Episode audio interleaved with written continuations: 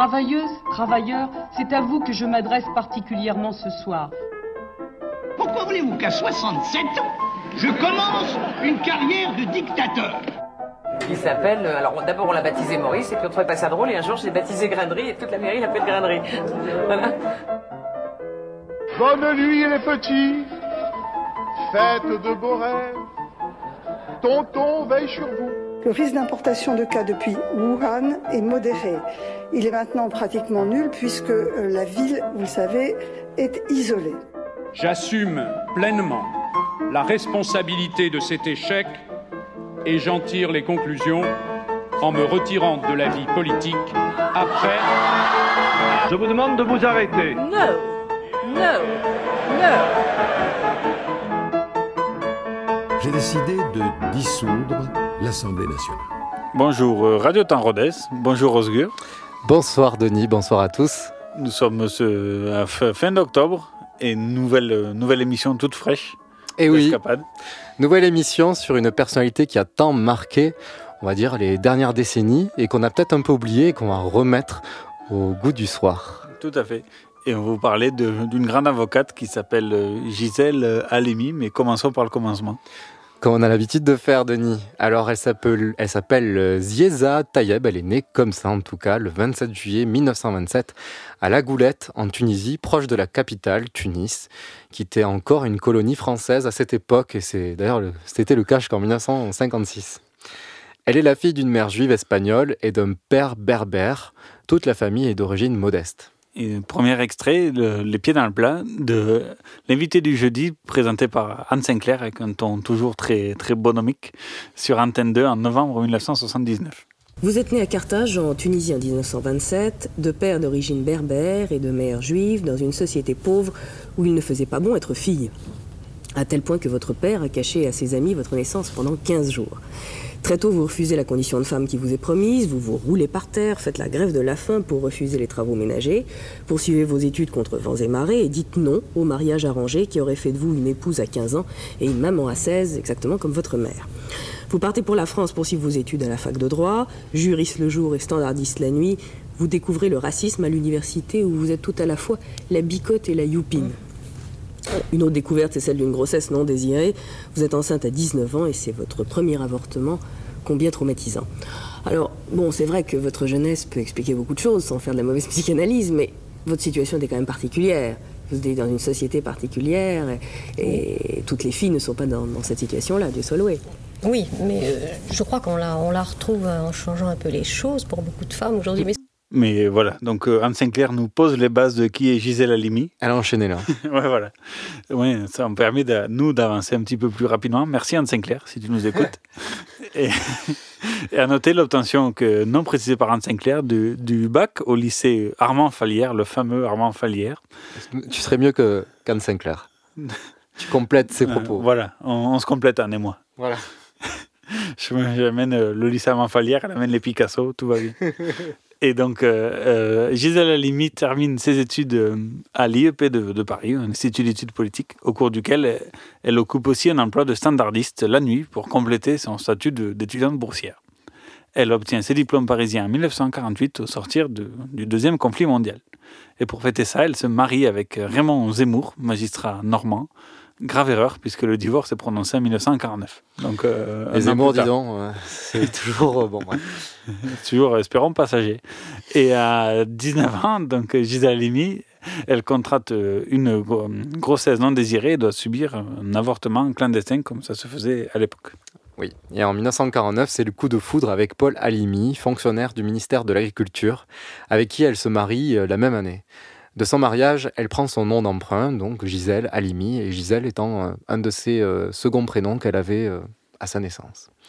Avec Paul Halimi, elle eut deux fils, Jean-Yves et Serge. Jean-Yves devint avocat et Serge passa par la case directeur du monde diplomatique. Belle carrière. Ça va, c'est sympa.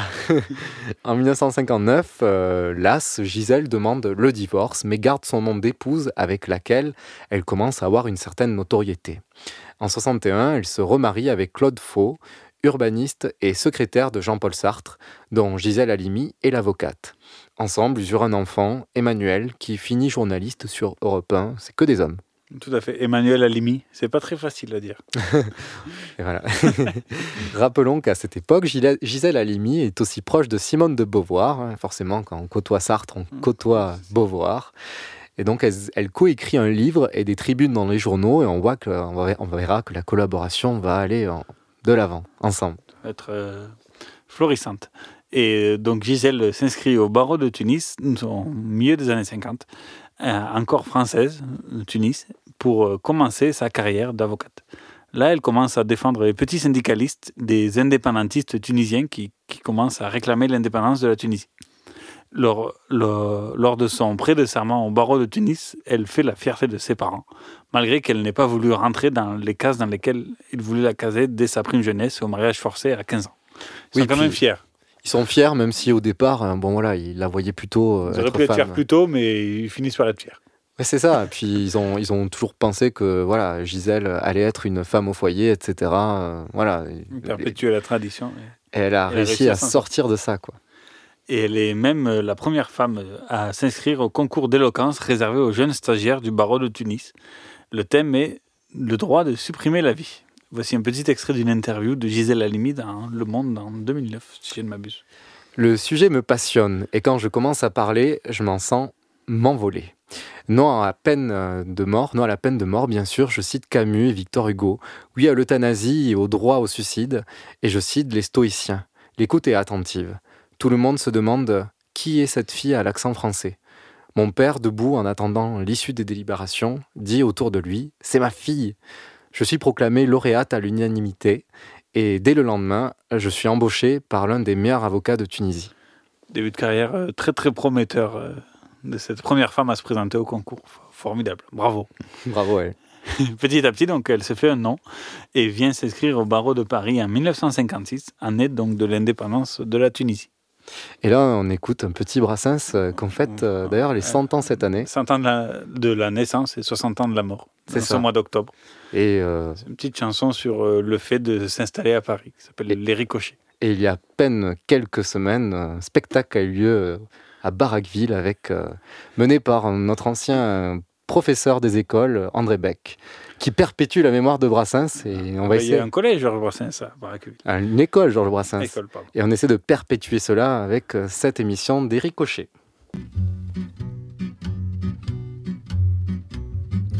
J'avais 18 ans, tout juste quittant ma ville natale. Un beau jour, au quai, je vins débarquer dans la capitale. J'entrais pas au cri d'un ou de Paris à Nîle de France. Que ton Rastignac n'écure au Balzac de ma concurrence, de ma concurrence. En place dormez, sans vous alarmer, rien ne vous menace. Ce n'est qu'un jeune sot qui monte à l'assaut du petit Montparnasse. On s'étonnera pas si mes premiers pas tout droit me menèrent au pont Mirabeau pour un coup de chapeau. À l'Apollinaire, à l'Apollinaire.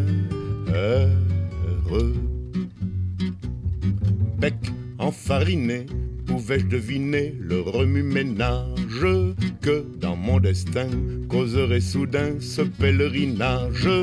Que circonvenu mon cœur ingénu allait faire des siennes tomber amoureux de sa toute preux mière parisienne mière parisienne un anticipons pas sur la berge en bas, tout contre une pile. La belle tâchait de faire des ricochets d'une main malhabile. Moi, dans ce temps-là, je ne dis pas cela en bombant le torse. L'air avantageux, j'étais à ce jeu. De première force, de première force.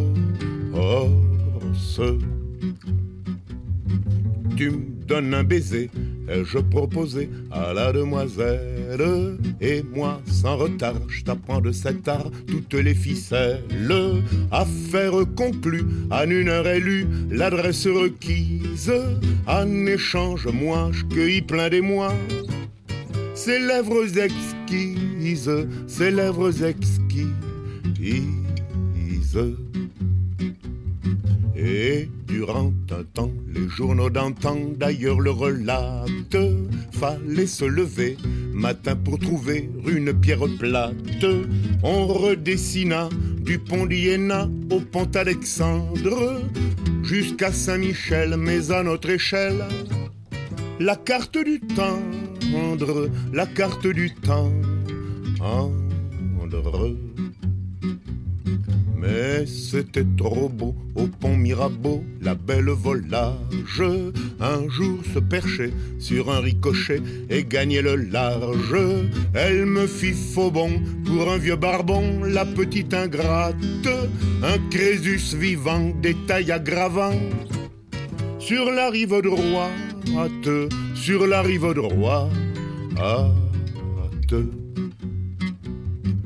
J'en pleurais pas mal, le flux lacrymal me fit la quinzaine. Au viaduc d'Auteuil, paraît qu'à vue d'œil grossissait la scène. Et si pont de l'Alma, j'ai pas noyé ma détresse ineffable, c'est que l'eau coulant sous les pieds du zouzou était imbuvable, était imbuvable et que j'avais acquis cette conviction qui du reste me navre, que mort ou vivant, ce n'est pas souvent qu'on arrive au Havre. Nous attristons pas, allons de ce pas donner des bonheurs au pont Mirabeau, un coup de chapeau à la Pollinaire, à la Pollinaire. Brassens, les ricochets sur Radio Temps Rodez, vous êtes sur le 107 FM. Et traversons, restons sur Paris à la poursuite de Gisèle Halimi dans les années 50. Et dès le début de sa carrière, donc elle, voilà, même à Paris, elle souffre du racisme, de la misogynie et du machisme. D'abord en Tunisie, euh, voilà, ses origines juives et le fait qu'elle soit femme l'ont déjà mis au banc de la société de son époque. Et en France, à la fac, elle est vue comme une jeune juive ou comme une arabe, ça dépend des personnes. Ce qui, dans les facs de droit... C'est pour se positionner. Voilà. Ce qui... insulté de toutes parts, en fait, t'as pas le choix. Voilà. Et puis c'est une femme aussi, donc. Euh, en plus. Elle est vue euh, dans, voilà, dans des. On est dans l'époque des facs des années 40. Euh, une drôle d'époque et voilà, elle n'était pas forcément bien vue. Plus tard, dans sa profession, le fait qu'elle soit une femme avec ses origines, avec ses combats marginaux, ont fait que Gisèle a toujours lutté contre toutes ces violences de la société. Quelque part, elle a voulu prendre revanche dans ses combats. Et en plus, des écoles de droit pas dire. pas forcément exemplaire.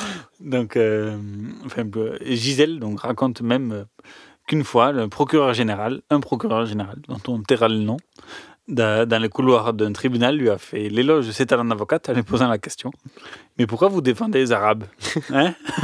Pourquoi? Vous pouvez faire mieux Des choses plus intéressantes à faire, vous avez du talent. Vous défendez les Arabes ah Oui, ou alors, euh, mais vous êtes fait pour l'amour. Hein. Je ne sais pas si euh, on le mettra. J'ai écouté ça dans les extraits pour préparer l'émission. Euh, quelqu'un lui dira dans les couloirs du, tribunal, mais vous êtes fait pour l'amour, qu'est-ce que vous faites là? Le poids qu'elle a eu sur les épaules. Et on écoute donc Gisèle Halimi en personne, interrogée par des Parisiennes sur un plateau d'aujourd'hui, Madame, de 1974. Et c'est Gisèle qui commence à parler. Aujourd'hui, si vous me posez la question, je me demande si finalement je ne suis pas plus algérienne que tunisienne, compte tenu que j'ai donné presque huit ans de ma vie à, la cause de l'indépendance algérienne.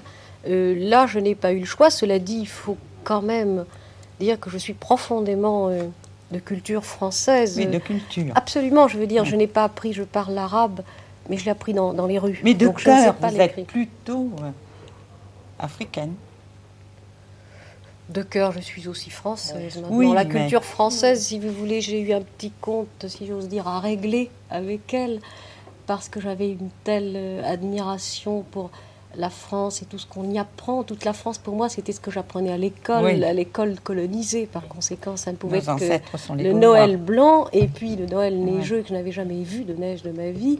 Et puis c'était la patrie des droits de l'homme, l'égalité, la justice. Et puis je me suis trouvée brusquement, parce que j'étais encore très jeune quand même, euh, j'étais là, dans les facultés de droit en particulier où, on m'a fait honte de mes origines. J'ai appris que le racisme existait alors que je pensais que ça pouvait exister en Tunisie même parce que là il y a les mauvais Français, les colons. Or on arrive en France, les Français aussi l'ont été. Et puis après, il y a eu cette abominable chose pour moi euh, euh, que je combattrai toute ma vie tant que j'aurai des forces. En tout cas, c'était la torture. Et la torture, oh, la au nom du torture, la peuple torture, français. et, et dans les deux camps, la torture. Je parle du camp dans lequel j'ai été Ah amenée oui. à me battre, madame. Oui, J'étais l'avocate du existait algérien. dans les deux camps, la Et Dans les deux camps, la torture. En l'espèce, la torture était érigée en système, et je m'étonne d'ailleurs que vous puissiez protester, parce que personne, y compris le général Massu, qui a écrit un certain nombre de livres là-dessus, il sait de quoi il parle, Ah, oui. Massu euh, l'a dit. Alors là, personne ne le conteste. Elle est forte à rester calme euh, comme ça. C'est, c'est- ouais, je sais pas comment elle fait, mais elle est très très forte. Et euh, bon, on voit comment les conversations sont un peu irréalistes pour nous, mais finalement, peut-être pas pour tous dans cette société actuelle de la France. hein. Ouais, malheureusement. Et donc, comme Gisèle l'a même raconté dans l'extrait, le vrai déclencheur de sa carrière a été la défense des opprimés et des ré- du régime colonial pendant la guerre d'Algérie, militant du FLN ou bien juste civil qui se trouvaient au mauvais endroit au mauvais moment. Il y en aussi beaucoup. Et l'histoire a commencé par hasard quand, comme jeune avocate, elle est contrainte de siéger comme commis d'office dans les tribunaux militaires euh, d'Algérie. Ra- Ravie de ses nouveaux postes, elle prend, son métier à cœur et va elle-même aller rencontrer en 1952 Habib Bourguiba, alors en exil sur l'île de Galite. C'est Habib, Bourgui- Habib Bourguiba, qui deviendra plus tard le premier président de la République tunisienne indépendante. Et pour prendre acte des, pour l'inclusion des femmes dans ce pays, il a fait beaucoup de choses. Les deux personnages se lieront d'amitié plus tard, dans leur vie respective. Gisèle Halimi a même été la première femme à plaider en grâce devant le président de la République lors du procès de Mokhtin en 1954. Trois de ses clients accusés de fomenter une émeute en Tunisie sont condamnés alors à mort. Voilà. On t'accuse de préparer un truc et on te condamne à mort. Elle doit, ben voilà, ça fait des bons prétextes, hein. elle doit aller à l'Élysée plaider leur grâce devant René Coty. Sur la porte, Gisèle est refoulée car elle ne porte pas de chapeau, ce qui est euh, l'étiquette présidentielle à Ah, l'époque. cha- chapeau obligatoire. Tu pourras pas aller. Je sais pas si c'est toujours le cas aujourd'hui, mais Je pense pas pas. de chapeau, pas d'Élysée. Pas de Coty. Et du coup, elle a fait s'en faire prêter un au dernier moment, enfin, enfin, quelqu'un qui passait par là. Et en fait, à peine elle est passée de la porte, elle l'a posé sur le porte-chapeau. Et donc elle Eh finit allez, par euh, plaidoyer, euh, plaider devant René Coty qui ne connaît absolument rien au dossier, euh, qui passe son temps à chercher un verre d'eau pour ses pilules. Bref, la situation est la plus cocasse qui soit pour elle. Euh, Là, elle a travaillé son argumentaire. Mais surtout qu'elle, dans ses paroles, la, la vie ou la mort de trois personnes. et l'autre, il cherche la pilule. Voilà, il mesure rien du tout, il s'en fout totalement. Finalement, ses clients ont été graciés. Elle a plaidé encore une dizaine de fois devant René Coty, euh, des fois euh, deux plaidoyers le matin, un l'après-midi. C'était de l'acharnement tellement il ne comprenait pas grand-chose, hein, c'est ça Oui, et puis c'est surtout tellement, euh, tellement qu'on a la mort rapidement. Oui, en plus, et ça enchaîne les plaidoyers pour gracier, quoi. Voilà, c'est ça. C'est- une autre époque. Et en 1959, euh, donc la République a changé, on est passé à la 5e République. Mm.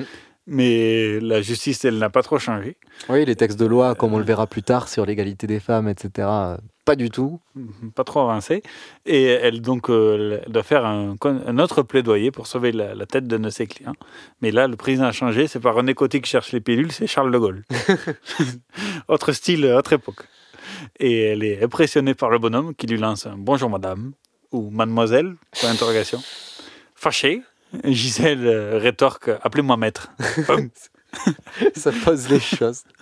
Voilà. De Gaulle ayant compris qu'il avait fâché son interlocutrice, le dialogue a pu s'installer un, un peu- avec un peu plus de respect. Au moins, il s'adapte. Hein, C'est pas comme Coty qui continue, qui s'acharne à charger ses pilules. Voilà, oui, il a compris qu'il avait passé la ligne rouge. Mais à la différence de René Coty qui cherche ses pilules, Charles de Gaulle, lui, connaît le dossier sur le bout des doigts. et là, c'est pas le même, la même plaidoirie à faire. Mais, et en plus, euh, en gros, en sortant des entretiens avec René elle savait déjà le résultat. Et là, elle a demandé à Charles de Gaulle, et il lui a dit non, c'est secret, tout ça. Elle a croisé Malraux sur le palier, qui lui a dit euh, non, c'est secret. Donc, euh, elle est sortie de l'Élysée sans, sans avoir la réponse. quoi. Mais finalement, la réponse était positive, puisqu'elle a eu gain de cause pour la plaidoirie de, de ses clients. Et tout s'accélère euh, en même temps que la guerre d'Algérie s'accélère. Pendant les premières années de cette guerre d'Algérie, Gisèle prend très tôt fait cause pour les opprimés et part euh, rapidement en croisade contre la torture pratiquée par les militaires français sous l'aval des généraux.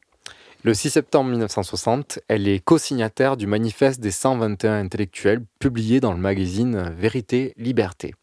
Ce manifeste vient au lendemain d'un coup de filet de l'État français qui captura et mit sous son joug des radios, des journalistes clandestins, pros ou indépendants dans la ville d'Alger. Ce texte fait grand bruit. On retrouve les plumes telles que ben, Jean-Paul Sartre, bien sûr Gisèle, Gisèle Halimi, et puis, euh, et puis la, la compagnon de, route de Sartre qui est Simone de Beauvoir, et même des personnes plus éclectiques comme Ciné, René Dumont ou François Truffaut. Ce manifeste se nomme Déclaration sur le droit à l'insoumission du peuple d'Algérie. Il se conclut par les mots suivants. Nous respectons et jugeons justifier le refus de prendre les armes contre le peuple algérien. Nous respectons et jugeons justifier la conduite des Français qui estiment de leur devoir d'apporter aide et protection aux Algériens opprimés au nom du peuple français la cause du peuple algérien qui contribue de façon décisive à ruiner le système colonial et la cause de tous les hommes libres. Voilà. Les choses sont posées, hein, et puis on est clairement sur de la, la décolonisation, là. Hein. Tout à fait. Et, puis, euh, et, vraiment, voilà, dénoncer euh, et dire qu'il faut s'entraider avant tout, la fraternité, et non pas la violence. Il y eut des répressions informelles contre les signataires, des acteurs de théâtre dont les subventions ont été coupées, et certains fonctionnaires écartés, par exemple. Voilà, mais ça, mais c'est pas des sanctions officielles. Désolé, la pièce, le théâtre est pris. Voilà, et pendant, pendant, les événements d'Algérie, comme on appelait comme ça officiellement, il n'y avait pas de guerre, c'était les événements. Elle défend les militants du FLN, et même une militante en particulier, Jamila Boupacha, accusée d'avoir posé une bombe dans un snack bar d'Alger. Cette militante a été victime de tortures et de viols de la part des soldats parachutistes français. Gisèle plaide pour l'invalidité des aveux, puisqu'obtenus dans ces conditions euh, affreuses. Elle rend public le procès qui fait euh, grand bruit. Pour la première fois, des gynécologues sont alors convoqués comme experts dans une affaire de viol, euh, voilà, dans un tribunal. Elle étant empêchée d'assister au procès, ce qui est quand même fou. Oui, alors que c'est l'avocate de la défense. Voilà. Elle porte plainte contre le général, général Ayeré et le ministre des Armées, des Armées Pierre Mesmer. Euh, plainte pour violation des droits constitutionnels de sa cliente, fait qui vont donner un écho grandissant à l'affaire et les deux personnes seront condamnées pour forfaiture, c'est-à-dire, alors c'était un crime qui existait avant, hein, un crime qui était euh, utilisé pour des fonctionnaires qui commettent certaines graves infractions au devoir de leur charge, donc voilà, qui sont complètement à côté de la plaque. En regard Pierre de grand résistant, futur Premier ministre. Voilà. L'exemple. Voilà, c'est ça, un exemple, mais sauf quand, quand ça lui arrange. Quoi. Et devant tout ce tintamarre, le procès est rapatrié à Caen. On passe d'Alger à Caen. voilà. On n'aurait pas pu le mettre à Marseille ou, non, non. à Caen.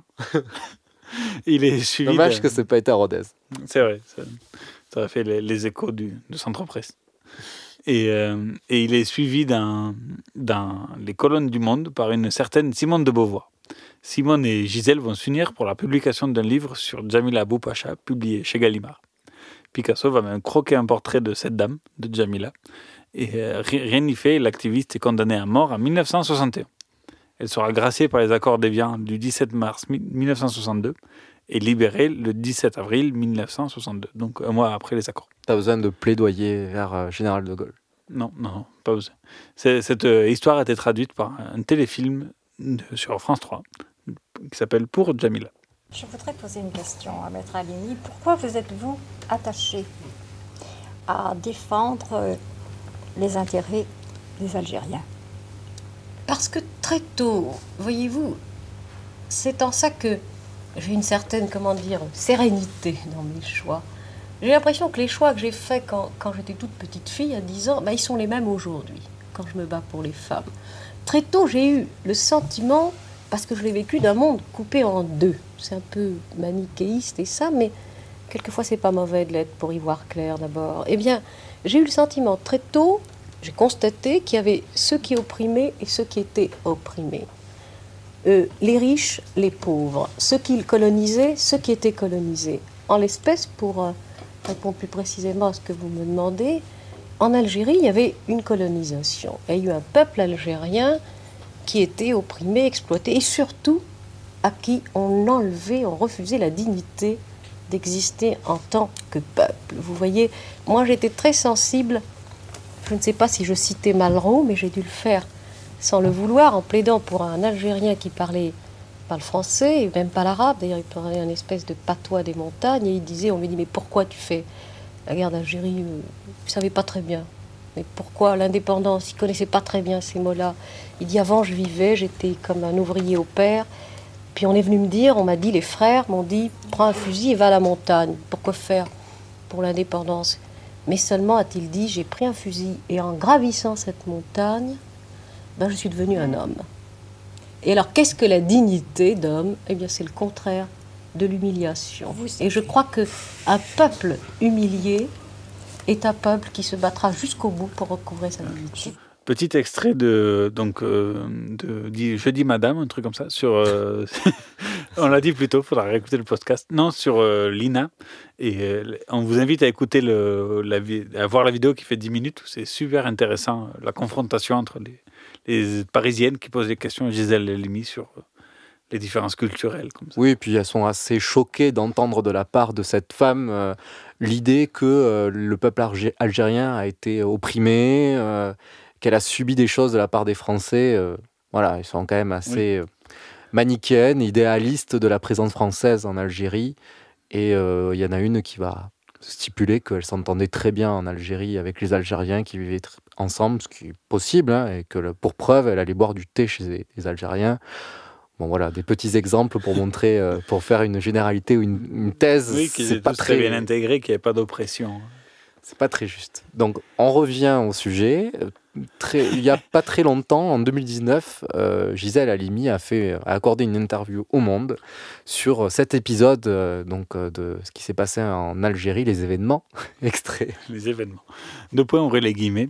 J'étais assurément considéré comme une traîtresse à la, à la France par les militaires et les tenants de l'Algérie française. Il y avait des crachats, des huées, des insultes et des coups à l'arrivée au tribunal des coups de fil nocturne. Tu ferais mieux de t'occuper de tes gosses, salope. Des menaces de plasticage de mon appartement et des petits cercueils envoyés par la poste. Je n'y ai jamais longtemps vu que des gesticulations et des tentatives d'intimidation jusqu'à l'assassinat à Alger de deux confrères très proches, puis la réception en 1961 d'un papier à l'entête de l'OAS, l'organisation de l'armée secrète, euh, la milice de De Gaulle en Algérie, enfin de, pour l'Algérie française à l'époque, qui est donc jusqu'à la réception d'une en-tête de l'OAS, d'un papier en tête de l'OAS qui annonçait ma condamnation à mort en donnant à chaque militant de m'abattre immédiatement et en tout lieu. Je n'ai jamais eu peur, sauf une nuit au centre de torture du casino de la Corniche à Alger, où l'on m'avait jeté où, et où j'ai pensé avec culpabilité à mes fils de 3 et 6 ans, m'attendant à être exécuté. Petite précision, malgré cet extrait euh, touchant et lourd, euh, l'OAS et De Gaulle, c'était pas le grand amour. Oui, non, non, oui, je me suis, euh, me suis je préférais faire cette précision. Je me suis repris. Se détester. en tout cas, Gisèle Halimi a été au cœur de tous les événements d'Algérie et cela même l'a même rendue plus forte pour les combats qui, qui suivront, combats nationaux ou internationaux. Elle ne s'arrête pas là, puisqu'elle va défendre euh, des activistes basques euh, dans la fin des années 60, euh, par exemple, hein, qui ont été torturés sous Franco. Elle a déjà une, une portée internationaliste de, de ces combats. Voilà, et des combats. Alors là, on va faire un focus sur deux principaux combats qu'elle réalisera en France. Et on verra tout à l'heure, en fin d'émission, qu'elle n'a pas fait que ces deux combats, qui sont principalement, voilà, on va vous parler de, du droit à l'avortement et euh, la pénalisation du viol. Donc nous sommes là à la fin des années 60. Le monde occidental, et plus particulièrement sa jeunesse, remet en cause l'autorité, la morale patriarcale et porte un regard nouveau sur l'égalité femmes-hommes et les libertés culturelles et sexuelles. En France, comme vous le savez, fin des années 60, c'est mai 68 qui passait les par événements aussi. les événements. On aimait bien les événements en France. Dès que c'est voilà, c'est pas vraiment un truc que, que l'État met en avant, c'est les événements. Et donc, bien que l'opinion évolue peu à peu sur ces sujets, il demeure des lois archaïques issues des siècles de domination masculine. La constitution de 58 ne change en guère la donne. Oui, et même la 4 République, il y a eu des, lois qui ont été mises en place sous Vichy, qui n'ont pas été changées ni par la 4 ni par la 5 et, et, donc au début des années 70, le, le combat féministe se prend de l'ampleur. Toujours en France, 343 femmes connues et reconnues s'unissent pour écrire le manifeste des 343 et publié par le Nouvel Observateur. Mmh. Qui était à l'époque un journal avant-gardiste. voilà, lointaine époque, un siècle, un demi-siècle est passé. Et ce texte appelle la société et les politiques à autoriser l'avortement, qui est alors illégal et réprimandable sous peine de prison. Simone de Beauvoir est la chef de file. La pétition commence par ces mots, de point, ouvrez les guillemets. Un million de femmes se font avorter chaque année en France. Elles le font dans des conditions dangereuses en raison de la clandestinité à laquelle elles sont condamnées, alors que cette opération pratiquée sous contrôle médical est des plus simples. On fait le silence sur ces millions de femmes. Je déclare que je suis l'une d'elles. Je déclare avoir avorté. De même que nous réclamons la libre, le libre accès aux moyens anticonceptionnels, nous réclamons l'avortement libre. Et rappelons que la pilule avait été autorisée en 1967, mais c'est évidemment pas suffisant. Gisèle Halimi a même eu recours à l'avortement et explique les raisons. Écoutons-la lors de l'entretien pour Radio-Canada. Décidément, on pique de plus en plus de son à Radio-Canada. Ah, c'est de qualité. Pour faire ce travail réservé aux hommes, il fallait véritablement n'être pas une femme, et n'être en tout cas pas une épouse, et n'être en tout cas pas une mère. Alors c'est dans cette conception, si vous voulez, qu'on nous enferme. Et je trouve ça profondément injuste, euh, parce que nous devrions avoir le choix. Je dis bien le choix. Je, n'accepte pas aussi que la maternité soit un destin. Moi, je suis un petit peu, si vous voulez, gênée dans toute euh, ma démarche féministe, car je me rends très bien compte que je suis mieux reçue que d'autres parce que j'ai trois enfants et parce que je les ai choisis, parce que j'ai voulu les avoir. Et en général, on me fait d'abord, si vous voulez, déposer comme mère de famille, ce que je refuse, car je, si j'ai eu trois enfants, je dis que j'ai fait trois avortements également. Ce que je veux bien indiquer par là que je n'ai jamais considéré que ma maternité était un destin ou une fatalité physiologique. Et il ne faut pas que les femmes soient enfermées. Je veux dire qu'un homme a bien le droit de se réaliser en dehors de la paternité. Vous avez des hommes chercheurs, responsables politiques, euh, ouvriers. Personne ne songe à les regarder euh, comme des êtres suspects s'ils n'avaient pas d'enfants ou s'ils n'étaient pas mariés. C'est à peine d'ailleurs si on leur pose la question. C'est clair comme de l'eau de roche, en fait, quand on y réfléchit. Ben oui, malheureusement, euh, il a fallu un certain temps pour qu'il y ait un début de prise de conscience qui n'est pas encore totalement abouti. Et plus que l'acte euh, d'avortement, qui était souvent évidemment traumatisant pour les femmes, car illégal, fait en cachette, dans des conditions sanitaires compliqué, pour, pour utiliser un euphémisme, Gisèle Halimi met en avant le droit des femmes à choisir si elles veulent ou non un enfant, et si oui, si c'est le moment d'en avoir. Voilà. Euh, on voit là pourquoi l'avortement est l'un des premiers combats menés par les femmes, car ce droit soulève d'autres droits fondamentaux qui sont alors bafoués dans l'immense majorité des sociétés. C'est cette même année, Gisèle Halimi crée avec Simone de Beauvoir, Jean Rostand et Jacques Monod le mouvement Choisir la cause des femmes, collectif faisant suite au manifeste des 343 et mettant en lumière une lutte globale pour le droit des femmes. Notre association a trois objectifs. Le premier étant la contraception.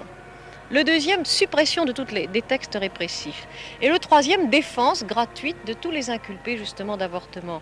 Donc tout cela, l'avortement n'est qu'un volet du problème, l'autre étant précisément le choix libre d'une maternité heureuse.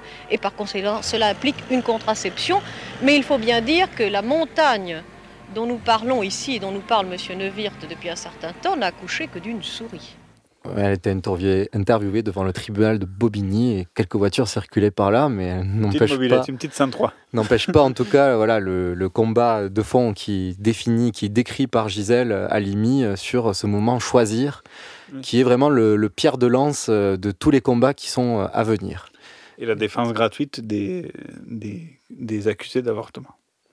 Et donc là, ces propos ont été tenus en 1972. Nous sommes euh, voilà, les, textes de loi ne sont toujours pas changés. Hein, euh, malgré les, les combats qu'il y a eu jusqu'alors. Mais cette même année, une affaire judiciaire va accélérer cette prise de conscience collective. C'est le procès de Bobigny. Marie-Claire Chevalier a 16 ans en 1971. Elle est lycéenne et elle est violée et tombe enceinte. Ne s'étant pas garder cet enfant, elle sollicite l'aide de sa mère, Michel, et essaye tant bien que mal de trouver une personne qui pourrait pratiquer l'acte si onéreux à l'époque. Le premier gynécologue propose de le faire à un tarif de 4500 francs. C'est trois fois plus que le salaire de Michel, qui alors employait à la, RATP euh, poinçonneuse, en tant que, que, voilà, dans quelques stations, comme ça se faisait à l'époque. Au Lila. comme dirait Gainsbourg. Les deux femmes poursuivent les recherches et demandent finalement à une collègue de la RATP d'être la faiseuse d'ange, comme on disait à l'époque. C'est le nom donné aux personnes pratiquant dans l'illégalité l'avortement. Elle accepte au prix de 1200 francs. Mais l'intervention se passe mal. Une hémorragie survient. Marie-Claire et sa mère sont contraints d'aller à l'hôpital et doivent payer 1200 francs supplémentaires pour terminer l'intervention. Que 1200 francs, c'est presque son salaire en fait. Donc c'est énorme. Mm. Plus tard, le, le, violeur est retrouvé par la police, mais pas pour cet acte sordide, mais pour une histoire de vol de bagnole. Arrêté, il espère la clémence des forces de l'ordre en dénonçant l'avortement récemment réalisé par Marie-Claire. C'est fou, hein Mais ce qui est fou, c'est ce qui se passe. s'en sortir, quoi. Ce qui est fou, c'est... Regardez-moi, il y a pire que moi, alors laissez-moi sortir. Non, mais et le pire, c'est ce qui, ce qui se passe là. Et euh, les flics vont euh, au domicile des, des, chevaliers et des, des, des deux femmes et me menacent de prison la mère et la fille qu'elles sont obligées d'avouer avec leurs complices, elles sont mises en examen. C'est fou, quoi. Avec les gens de la RATP qu'on les faisait Parce que l'histoire aurait pu se terminer avec l'intervention à l'hôpital, euh, ça a coûté cher, etc. Mais elles voulaient pas. Elles sont mises en examen. Voilà, parce que, de un, le violeur les a dénoncés, et de deux, la police va jusqu'au bout du truc, quoi. Exactement, et ça leur paraît normal. Et euh, Michel ayant eu le livre de, lu le livre de Gisèle Halimi sur la militante euh, algérienne Jamila Boupacha, elle euh, contacte l'avocate, Jamila Boupacha, qui s'est bien remise du Covid, si elle nous écoute. Merci Denis pour cette information qui prouve que tu travailles les émissions. L'avocate Gisèle accepte immédiatement, évidemment, de, plaider pour la défense de Marie-Claire et propose de médiatiser l'affaire et d'en faire un procès politique. Comme elle dit, euh, faire en sorte que, euh, que, les, que Marie-Claire et sa mère, Michel, ne s'adressent pas... Sa mère, Michel. Voilà, c'est très drôle. Elle ne s'adresse pas qu'aux jurés, mais qu'elle s'adresse plutôt à la société, aux Français. Faire un procès qui change de hauteur. Tout à fait. Mais c'est déjà la technique qu'elle avait un peu faite pour Jamila. Exactement. Et donc l'angle d'attaque est de montrer l'injustice des attaques, qui peut se réaliser sans poursuite judiciaire si elle est commise dans un pays ayant légalisé l'avortement comme la Suisse ou le Royaume-Uni, et que seuls les Françaises les plus fortunés peuvent aller en Suisse ou au Royaume-Uni et se payer l'opération. Mettre en avant... Dans, des euh, conditions saines pour, euh, pour la santé de, voilà. de, de la femme. Mettre en avant l'inégalité euh, sociale pour cet acte qui n'est finalement réservé qu'aux riches si elle se fait dans des bonnes conditions. Et l'hypocrisie du fait que si c'est autorisé chez le voisin et pas chez nous, au final, on peut aller chez le voisin. Pour euh, médiatiser l'affaire, Gisèle Halimi invite les militantes de Choisir et du MFL, le mouvement de libération des femmes, à manifester devant le tribunal de grande instance de Bobigny pour la première convocation de Marie-Claude, seule devant le tribunal pour enfants. La presse est présente à cette manifestation et assiste à la répression policière.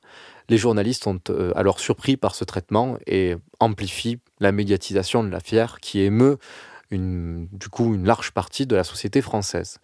Comment tolérer l'application d'une loi veille de 1920 qui condamne une femme qui a avorté alors qu'elle s'est faite violer? Voilà, c'est vraiment la question qui est posée. Euh, Déjà, comment on a pu euh, faire une loi qui allait dans ce sens même en 1920 ou de faire une loi si, si, si, mal adaptée que du coup elle met de côté. Voilà, c'est bref. Malgré des questionnements archaïques de la part des jurés, comme par exemple le fait de s'étonner que Marie-Claire Chevalier n'ait pas contacté directement la police après son viol. Alors on se demande mais pourquoi vous n'avez pas contacté, contacté directement la police? C'est fou de se questionner comme ça, mais bon. On pose cette question à Marie-Claire. Également, on demande si. Qui avait même pas 20 ans. elle était mineure. Et c'est pour ça, elle dit Mais j'étais extrêmement intimidée. C'est extrêmement euh, traumatisant, ce genre d'expérience. Et autre question qu'on lui pose, c'est est-ce que sa mère a obligé sa fille d'avorter? C'est-à-dire, est-ce que c'est elle qui a choisi l'avortement ou est-ce que c'est sa mère en disant, OK, la responsabilité, elle n'est pas sur toi, elle est peut-être sur ta mère? Donc, euh, finalement, les juges rendent leur conclusion et Marie-Claude est relaxée, ainsi que toute euh, sa mère et les complices car considérée comme ayant souffert de contraintes d'ordre moral, social, familial auxquelles elle n'avait pu résister, ce qui va euh, au-delà de, peut-être même des attentes. C'est-à-dire que là, il y a vraiment une remise en question d'un, on pourrait appeler ça d'un système, mais du, de, quelque chose de beaucoup plus global autour d'elle, en fait, de la personne et de ses choix personnels. Et écoutons Michel, maire de Marie-Claude, à la sortie du procès face aux nombreux journalistes, évidemment, sa fille dans ses bras, puis maître Alimi à ses côtés. Vous pensiez-vous être condamné ou pas? Ah ben, J'espérais être relaxée, mais enfin, euh, j'avais quand même très peur d'être condamnée. Ce que j'en pense, c'est que c'est formidable. Les juges ont enfin pris leurs responsabilités. Ils ont pris connaissance des lois, que c'était plus applicable. Madame Chevalier, c'est presque la relaxe. Oui, on a amené un grand pas, c'est sûr. Si vous aviez apporté un jugement, ce que vous venez de faire avec votre fille, est-ce que vous recommenceriez? Bien sûr que je recommencerai. Je suis très heureuse pour moi, mais tout le monde en profitera. Nous continuerons pour toutes les femmes. C'est la contradiction plutôt que la relaxe. Pourquoi parce que, pourquoi? Parce que puisque le délit était reconnu par tout le monde, et ça c'est la première chose dans le jugement, les faits étant reconnus, il n'y avait pas de raison, comprenez-vous, de, ou de condamner tout le monde ou de relaxer tout le monde avec les circonstances atténuantes que l'on veut.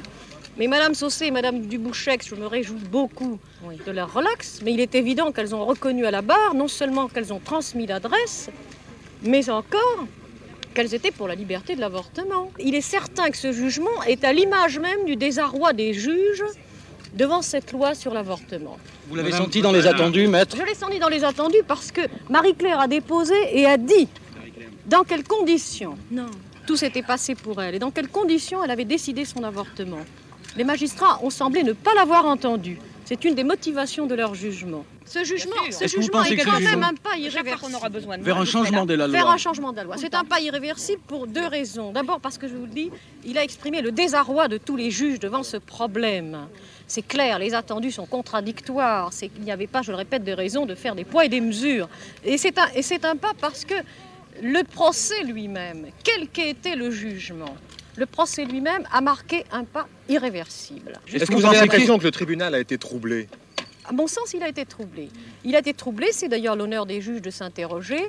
Est-ce que ce sont les témoignages des médecins qui ont davantage incité les juges à la clémence La clémence, je vais vous dire, ce qui les a incités à la clémence, je crois que euh, M. Pleven l'avait dit il y a déjà longtemps, quand il disait d'appliquer avec humanité euh, les lois pour ce qui concerne les avortés, de réserver aux avorteurs professionnels, ce qui n'est pas le cas d'ailleurs de Mme Bambuc, la, rigueur. Je crois que les juges ont été troublés par ce débat qui a été fait et qu'il faut dire, ils n'ont pas fait ce... Je le regrette personnellement, je les ai engagés à faire le pacte, le saut qualitatif, prendre la responsabilité, c'est leur droit et c'est leur devoir.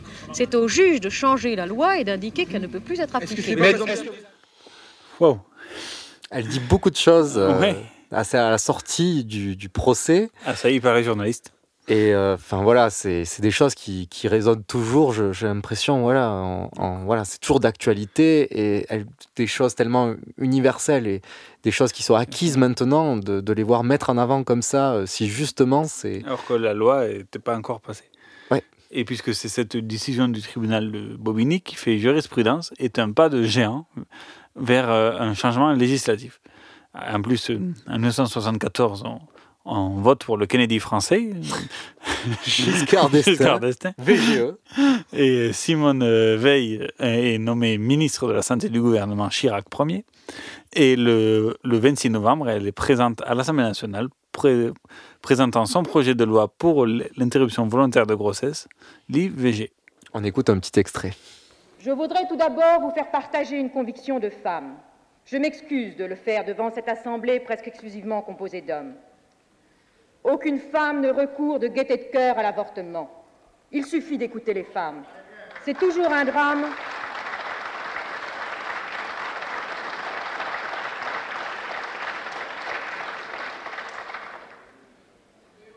C'est toujours un drame, cela restera toujours un drame.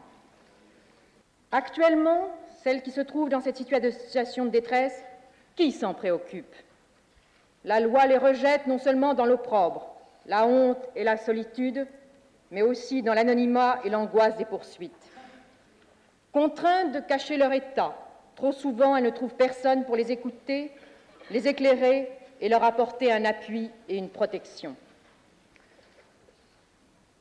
Parmi ceux qui combattent aujourd'hui une éventuelle modification de la loi répressive, Combien sont-ils ceux qui se sont préoccupés d'aider ces femmes dans leur détresse Combien sont-ils ceux qui, au-delà de ce qu'ils jugent comme une faute, ont su manifester aux jeunes mères célibataires la compréhension et l'appui moral dont elles avaient un si grand besoin.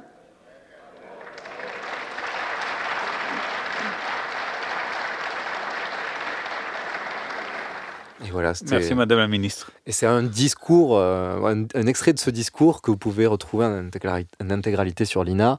N'hésitez pas à y regarder. Euh, pareil, ce sont des extraits euh, qui nous rappellent que, que les droits fondamentaux, ils ont été difficiles à, à les obtenir. À obtenir et qu'il faut toujours continuer à se battre. Sinon, vous pouvez réécouter notre podcast sur Simone Veil sur SoundCloud.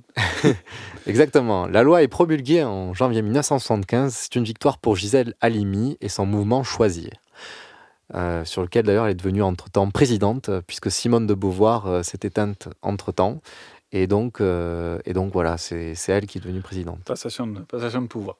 En 1978, un nouveau procès aux assises d'Aix-en-Provence relance ses combats sur le devant de la scène publique. Plusieurs femmes ont été violées collectivement et l'avocate souhaite mettre en lumière l'affaire de la même manière qu'elle l'a fait pour le procès de Bobigny euh, l'avocate met en avant le manque cruel de dispositions légales de peine contre les viols, qui se, se référant alors au vieillissant code pénal qui datait de 1791. Vieillissant. L'actualité. Dont la qualification de viol est extrêmement réduite par son périmètre. Seuls les faits constitués d'une pénétration vaginale avec éjaculation hors mariage avec violence sont alors considérés comme viol, tout le reste pas du tout. Voilà, une vision étriquée de, l'agression sexuelle. Et voici comment Gisèle Halimi expose son combat pour la criminalisation du viol un an plus tôt, en 1977. Quand une femme est violée, on, commence par dire mais elle n'avait qu'à pas euh, porter un jean collant, elle n'avait qu'à pas sourire, elle n'avait qu'à pas sortir, elle n'avait qu'à pas, elle n'avait qu'à pas, à la limite, elle n'avait qu'à pas exister en tant que femme. Et à la Cour d'assises, nous demandons, c'est une des propositions de loi que Choisir va déposer incessamment sur le bureau du garde des Sceaux et à l'Assemblée nationale, qu'il n'y ait pas de huis clos, c'est-à-dire, sauf bien entendu, la seule réserve, si la jeune femme violée le réclame elle-même. Nous voulons donc la publicité. Euh, cour d'assises et publicité. Parce que nous pensons que une chose pour un homme est de violer, et autre chose est de vouloir qu'on le sache dans son village, dans son travail, euh, dans les journaux. Donc la publicité peut jouer euh, comme un moyen de dissuasion. Mais je le répète, nous ne sommes pas répressifs. Chaque fois qu'on nous a demandé des mises en liberté provisoire de violeurs, choisir a dit banco.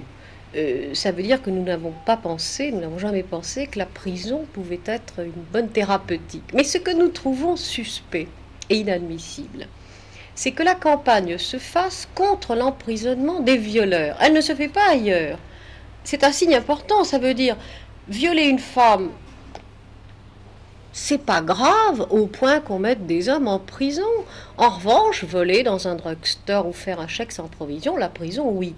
Alors nous disons, si vous voulez supprimer la prison, pour tout le monde comme système, nous signons des deux mains.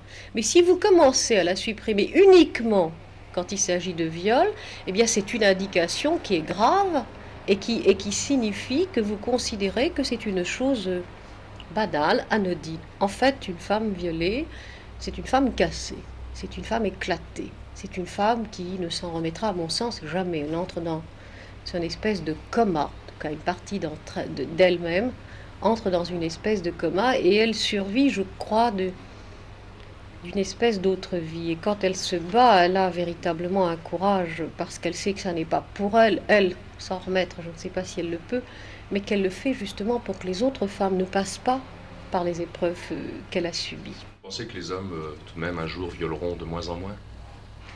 Vous savez, moi, si je mène ces luttes, c'est que, c'est que je dois être optimiste, autrement je les mènerait pas. Je pense qu'en tout cas, c'est l'enjeu est très important. Vous savez, ça n'est pas un procès de viol, l'enjeu. C'est pas une condamnation ou un acquittement. L'enjeu, c'est changer les rapports fondamentalement entre les hommes et les femmes. Il ne peut pas y avoir de société où le couple, au plan de l'amour, soit basé sur un rapport de force physique. Je dis que c'est quasiment du fascisme. Quasiment du fascisme. Donc euh, la médiatisation de l'affaire a sans doute permis une nouvelle fois la prise de conscience des juges du vide juridique. Le meneur du viol collectif est condamné à 6 ans de prison et ses suiveurs, ses deux suiveurs, le seront à 4 ans de prison. Ce qui est quand même très peu. oui, c'est clair. À noter que Gisèle Halimi plaidera contre un des avocats des qui, défendait le banc des accusés, qui n'est autre que Gilbert Collard. voilà, déjà. Et outre la condamnation des violeurs, l'affaire a une nouvelle fois permis l'évolution du texte législatif. Deux ans plus tard, la sénatrice socialiste Brigitte Gros fait voter une loi définissant le viol comme tout acte de pénétration sexuelle, de quelque nature qu'il soit, commis sur la personne d'autrui par violence, contrainte ou surprise. grande avancée.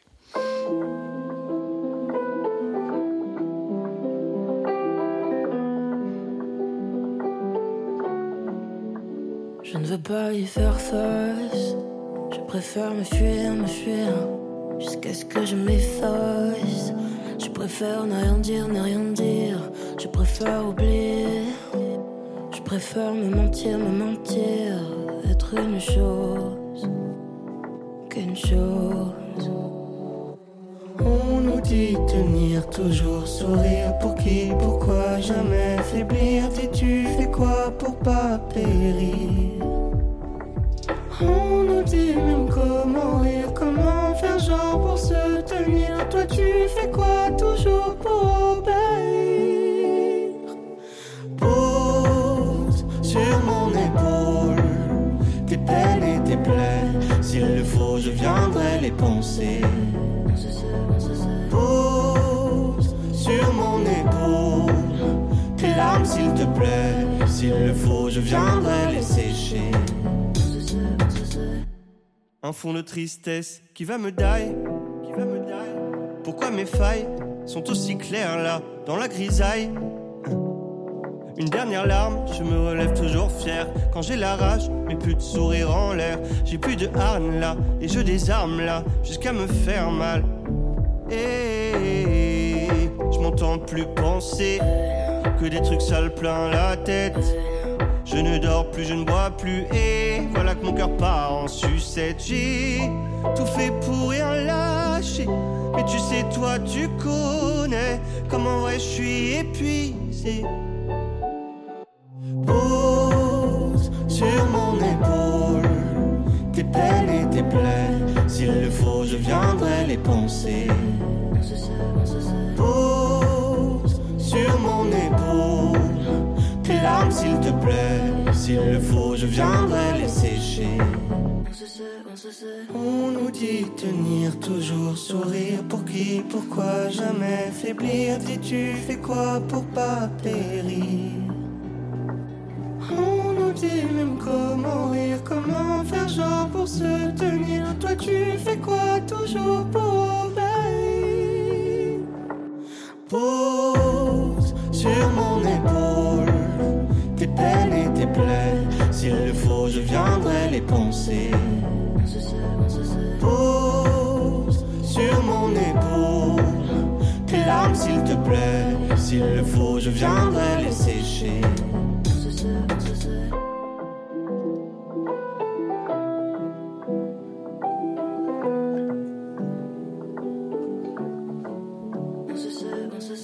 C'était Eddie de Préto avec Isolt, Pause, très belle chanson euh, que vous écoutez sur euh, Radio Temps Rodez, le 107 FM. Et donc, Eddie sans, Tristan, mais avec Isolt, évidemment. Et là, on va euh, terminer sur les, ce qui reste, grosso modo, du combat féministe de Gisèle Halimi et aussi ce qu'elle a fait en dehors de ces, de ces deux combats pour l'avortement et la pénalisation du viol puisqu'elle s'est battue tout au long de sa vie pour toutes les causes aboutissant à l'émancipation effective des femmes. C'est par exemple le cas lorsqu'elle défend l'indépendance financière des femmes, la place de la femme dans le monde du travail et de la politique, ou encore la répartition équilibrée des tâches domestiques entre femmes et hommes. Rien que ça, c'est la base aussi dans la vie de couple.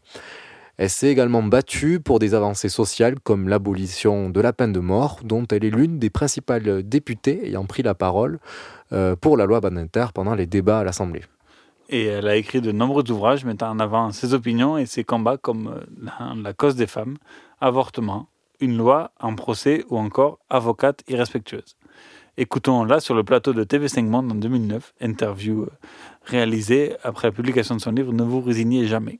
Finalement, d'une certaine façon, en disant ne vous résignez jamais, vous dites aux femmes et aux hommes Absolument, soyez droits et soyez fiers d'être d'être ce que vous êtes, mais de faire ce que vous allez devenir, de vous faire vous-même. Le combat continue, Gisèle Halimi? Bah, je crois que d'une manière générale, les acquis sont toujours euh, remis en question, mais je pense que pour les femmes, il y a une précarité euh, particulière et une fragilité particulière de, leurs acquis. Oui, évidemment, vous parlez des difficultés au travail, de l'inégalité des femmes. Ça, ça n'a pas beaucoup avancé, là. Et encore des montagnes à faire, à franchir. Demain, les femmes vont se lever encore. Il y a motif à se lever comme vous vous êtes levé. Mais je crois qu'il y en a qui se lèvent, hein. je ne suis pas toute seule. Je crois qu'il y a beaucoup de femmes, et je le vois, et je l'ai vu à partir de ce livre, quand je parle en public, il y a beaucoup de femmes qui se lèvent, qui ont compris. Et qui conquièrent, je veux dire, qui conquièrent pas seulement leur liberté, leur légalité, mais je dirais la dignité d'être humain à part entière. Ne vous résignez jamais, c'est un prêt, euh, indignez-vous de son temps. Tout à fait, et puis bon, on verra, voilà, c'est aussi euh, quand elle dit ne vous résignez pas, il y a des personnes qui prennent la suite du combat, on le voit en ce moment. Et aussi, euh, elle était députée socialiste dans les trois premières années de Mitterrand. Elle était rapporteuse de la loi qui a dépénalisé l'homosexualité. Le temps nous fait court, mais on tenait à vous le préciser. Mais malheureusement, Gisèle Halimi nous a quittés le 27 juillet 2020. Dès le lendemain, la question de sa panthéonisation était évoquée, mais ses prises de position durant la guerre d'Algérie ont refroidi l'exécutif qui a préféré botter en touche. Le 11 octobre 2020, 2020 des collectifs féministes et d'avocats ont manifesté pour l'entrée de Gisèle Halimi au Panthéon, date anniversaire du procès de Bobigny. Écoutons Céline Pic, avocate et représentante du collectif Oser le féminisme, précédée de M. Jean-Luc Mélenchon, éternel candidat à la présidentielle. Je vous propose qu'on dise au chef de l'État une proposition qui changerait peut-être les habitudes dans ce domaine. Puisqu'on a mis, à juste titre, Simone Veil au Panthéon. Pourquoi n'y mettrait-on pas Gisèle Halimi? Ce serait peut-être douloureux pour sa famille, mais ce serait une manière de montrer que la France s'accomplit en tant que nation. La condamnation et Gisèle Halimi au Panthéon pour les violeurs. La condamnation et Gisèle Halimi Les histoires, elles sont écrites par des hommes. Donc là, on rappelle qu'effectivement, il y a une femme qui mérite d'entrer au Panthéon. Et euh, on aimerait vraiment, euh, on a été aussi un petit peu déçus par la façon dont euh, Emmanuel Macron a été absent, ou, même le gouvernement dans son ensemble a été relativement discret, c'est peu, peu, de le dire, lors des obsèques de Gisèle Halimi. Et donc rappeler qu'effectivement, c'est une héroïne de la nation qui a œuvré énormément sur des questions de droits des femmes, droits des homosexuels également, et puis, et puis un combat aussi contre la colonisation en Algérie et en tout cas, si la question reste en suspens hein, de sa panthéonisation, le gouvernement fera bien rentrer une femme au Panthéon bientôt, puisque Joséphine Baker va y entrer en novembre prochain. Comme euh, nous l'avons vu ensemble, donc en conclusion, Gisèle Halimi est une des grandes figures euh, de la cause féministe française, mais aussi internationale. Par ses batailles judiciaires, elle a su faire évoluer les mentalités, les textes de loi. Par son engagement associatif, culturel, politique, elle a œuvré à l'émancipation de bien un grand nombre de femmes. Mais le combat n'est pas terminé, loin de là. Rien qu'en France, il n'est pas rare hein, encore d'entendre des voix contre l'IVG. Pas rare non plus de constater encore des viols, des violences faites aux femmes. La peur pour certaines de marcher seules dans les rues et parfois la nuit tombée. Des avis misogynes lorsqu'elles, des femmes osent heurter la morale patriarcale par des actions, coups de poing, etc. Cette, euh, euh, lutte féministe est plus que jamais d'actualité en France, dans le monde, comme on l'a vu avec le mouvement MeToo il y a peu et MeToo Théâtre euh, encore plus récemment. N'oublions pas que ces combats ne doivent pas être pris à cœur uniquement par les femmes. À ce micro, nous mettons en lumière des femmes qui luttent pour des droits fondamentaux universels, des femmes qui arrivent à s'échapper d'un système qui pouvait ou peuvent être encore aujourd'hui si contraignant à leur émancipation, à leur liberté individuelle, leur liberté d'opinion et d'expression. C'est par exemple le cas avec Marie Curie, Simone Veil ou ici Gisèle Halimi. Par nos émissions, nous prenons part dans cette lutte féministe pour l'aboutissement de l'émancipation des femmes, qu'elles soient dans les lois, mais également dans la société, dans les actes. D'autres mettent également ces combats ou ces inégalités en lumière, comme en ce moment avec la série H24 diffusée sur Arte, fiction inspirée de faits réels qui rend compte des violences faites aux femmes au quotidien, ou également l'exposition sur Simone Veil à Barraqueville tout le mois de novembre. Qui à l'hôtel de ville. Enfin, si vous êtes une femme et que vous êtes victime de violences conjugales, sexuelles, psychologiques ou d'harcèlement par exemple, n'hésitez pas à appeler le 3919, le numéro de violence femmes info qui a été ouvert très récemment. Et c'est sur euh, cette, ce petit numéro 3919 qu'on va se quitter. Rendez-vous le mois prochain pour euh, une autre femme. À bientôt.